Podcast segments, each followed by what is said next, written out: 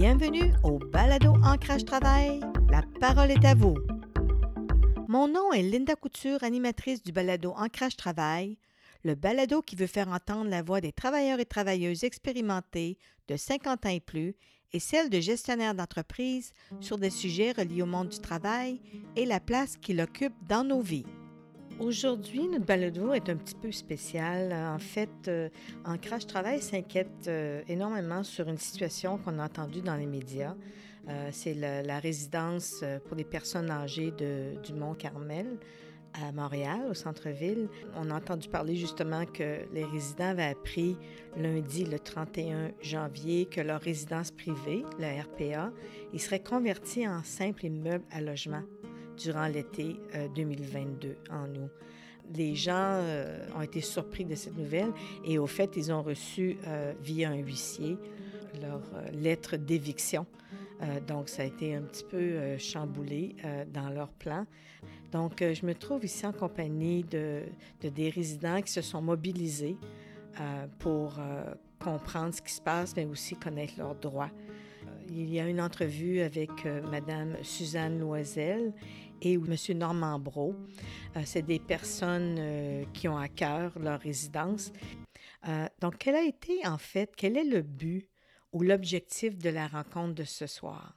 Informer l'ensemble des résidents de la nouvelle situation qui est la nôtre et de voir comment on peut réagir de façon le plus valable possible. Ben déjà, il y a eu de, bon, de l'information et une lettre des nouveaux propriétaires en janvier à 24 heures d'avis. Et la belle surprise de l'avis d'éviction le 31 janvier, qui a été livré à toutes nos portes entre euh, tôt le matin. et cet événement a déclenché finalement euh, une prise de conscience qu'on ne peut pas laisser passer ça. C'est une attaque au droit au logement, c'est une attaque aux personnes âgées, c'est une attaque au droit à avoir un milieu de vie sécuritaire, sympathique, chaleureux, ce qui était, ce qui était le cas. Les gens se connaissent, les gens euh, fraternisent, etc. Alors, l'objectif d'aujourd'hui, d'abord, c'est de se retrouver comme résidents, de se, de, se, de se, sentir les uns, les, les unes et les autres, parce qu'on n'a pas un lieu euh, à la résidence où on peut regrouper tous ces gens euh, en même temps. C'est, comme disait M. Bro, et là je pense que l'enjeu est majeur, c'est, bon, l'information. Comment est-ce qu'on interprète ce qu'on a reçu, les papiers, qu'est-ce qu'on sait de l'évolution du projet, euh, c'est quoi les avenues possibles pour dénoncer d'abord cette, cette façon de faire, quel chemin la lutte va prendre, mais c'est qu'à long terme, c'est de se dire que ce genre de résidence, il doit avoir une protection légale et que ce n'est pas à la merci des propriétaires euh, voraces euh, qui ont comme objectif le profit et non pas euh, le bien-être des, des, résidents. C'est un peu l'anarchie au Québec actuellement dans ce type de résidence. La pandémie a révélé ce qui se passait dans les CHSLD on est toujours dans la pandémie et la pandémie nous révèle actuellement la situation dans les RPA. Et à notre grande surprise, c'est qu'on découvre qu'il y a d'autres cas et ce même propriétaire qui a d'autres tours fait exactement la même chose. Alors, il y a quand même euh, une prise de conscience, mais aussi euh, une détermination de dire, de faire connaître ce scandale, et de réfléchir. Et l'objectif de la réunion, c'est de se dire qu'est-ce qu'on peut faire dans une situation comme ça? Est-ce qu'il y a des avenues possibles? Depuis le changement de propriétaire euh, de la résidence euh, privée Mont-Carmel, euh, vous aviez eu comme une promesse que ça devrait continuer tel quel.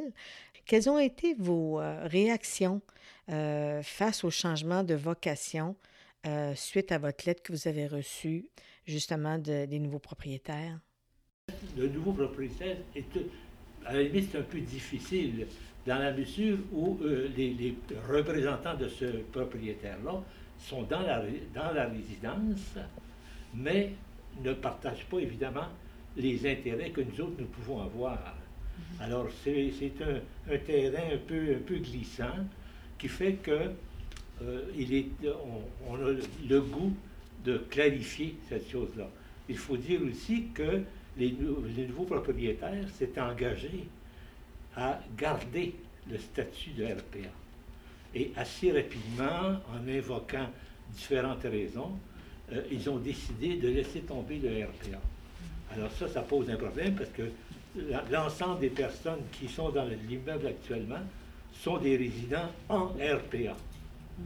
Et euh, l'ouverture que le nouveau propriétaire fait, c'est d'inviter les gens à quitter et même à favoriser, d'une certaine façon, le fait que des gens quittent. Alors c'est pour ça que, avant que tous les gens quittent individuellement, nous avons senti le besoin de nous regrouper pour voir exactement, collectivement, comment on vit ça. Quelle a été votre réaction suite à la réception de votre lettre d'éviction euh, que vous aimeriez partager avec nous? Plus qu'une surprise, madame, c'est un choc. Euh, compte tenu de ce qui avait déjà été écrit, et c'est très juste que ce que Normand évoque par rapport au nouveau propriétaire. D'abord, l'ancien propriétaire, dans le contrat de vente, il y a une clause qui dit que le nouveau propriétaire s'engage à garder le caractère RPA avec tout ce que ça signifie, et entre autres le maintien des services qui existent dans cette résidence. Le nouveau propriétaire, quand vous parlez quel contact qu'on a eu, un contact papier par, sa maison de gestion, parce que le propriétaire, c'est comme une ombre, hein, je veux dire, euh, en tout cas, personne ne l'a vu, personne ne peut lui parler. Qu'est-ce qu'on a comme relation avec lui? C'est un fantôme. Il a délégué des gestionnaires c'est les gestionnaires qu'on voit dans la maison. Quel, contact formel avec les nouveaux propriétaires? Ben, moi, mon premier contact, c'était la lettre d'éviction par un huissier. les nouveaux gestionnaires ne m'ont pas adressé la parole, n'ont pas fait de démarche pour me rencontrer. On, voit bien, on a deviné assez rapidement c'était qui les nouveaux gestionnaires quand on les a vus circuler dans la maison. Mais euh, écoutez, le premier contact, c'est assez sympathique quand même de, recevoir un avis d'éviction. Et euh, pour la suite des événements, c'est sûr que cette, comment dire, cette volonté d'inscrire dans le contrat que ça soit maintenu, les services, le statut de RPA. Je crois qu'on soupçonne le fait qu'on s'organise un peu, nous autres, on s'informe, on s'organise. Je crois que ce n'est pas de nature à rassurer les nouveaux propriétaires, fait leurs représentants. J'aimerais savoir, euh, suite à la réception de votre lettre, justement, euh, comment euh, vous avez pris ça? comment, comment ça s'est déroulé par la suite? Et quel genre d'ambiance ça met dans le centre où vous demeurez? C'était d'abord la consternation. Je veux dire, le, le décalage entre la lettre qu'on avait reçue du nouveau propriétaire qui disait qu'on va maintenir les services, etc. Bon, et que 15 jours après, c'est un avis d'éviction. Écoutez, ça a été d'abord la consternation, c'était la tristesse, ça a été, ça a été la révolte, la colère, mais aussi rapidement et très rapidement et presque spontanément un groupe qui dit on ne peut pas laisser passer ça. Alors, euh, je dirais qu'il y a, comme une succession d'émotions et et ceci dit, ben, ça, canalise quand même des énergies pour avoir, oui, l'énergie de se battre, de ne pas laisser passer une telle injustice, d'essayer de voir, il y a des failles dans notre système. Et la grande interrogation, comment ça se fait qu'une résidence, c'est tout un processus pour obtenir une certification d'RPA et que ça peut se défaire euh, presque, presque pas instantanément, mais devant une nouvelle situation, un nouveau propriétaire, un nouveau contrat. Il se retourne de bord, c'est fini. On déchire le papier. Et... Non, je pense qu'il y a une responsabilité de l'État de légiférer pour ce genre d'institutions, que ce soit les, Bon, dans ce cas-ci, c'est les RPA, de ne pas laisser les, propriétaires immobiliers, les. Ben, c'est une jungle, hein? c'est carrément une jungle, et, et ça, il faut le dénoncer. Et je pense que la couverture médiatique actuellement nous aide beaucoup à dénoncer une législation qui est d'une faiblesse et, comment organiser l'opposition citoyenne, mais aussi l'opposition politique et de faire des propositions pour reconsidérer la gestion de ces, de ces résidents et de ne pas les laisser aux mains de promoteurs qui ont absolument d'autres intérêts que le bien-être des personnages. Merci aux auditeurs et auditrices d'avoir écouté cet épisode d'Ancrage Travail.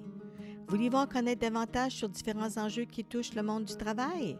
Alors suivez-nous sur facebook.com barre oblique Ancrage Travail et partagez dans vos réseaux. Au revoir et à notre prochain épisode.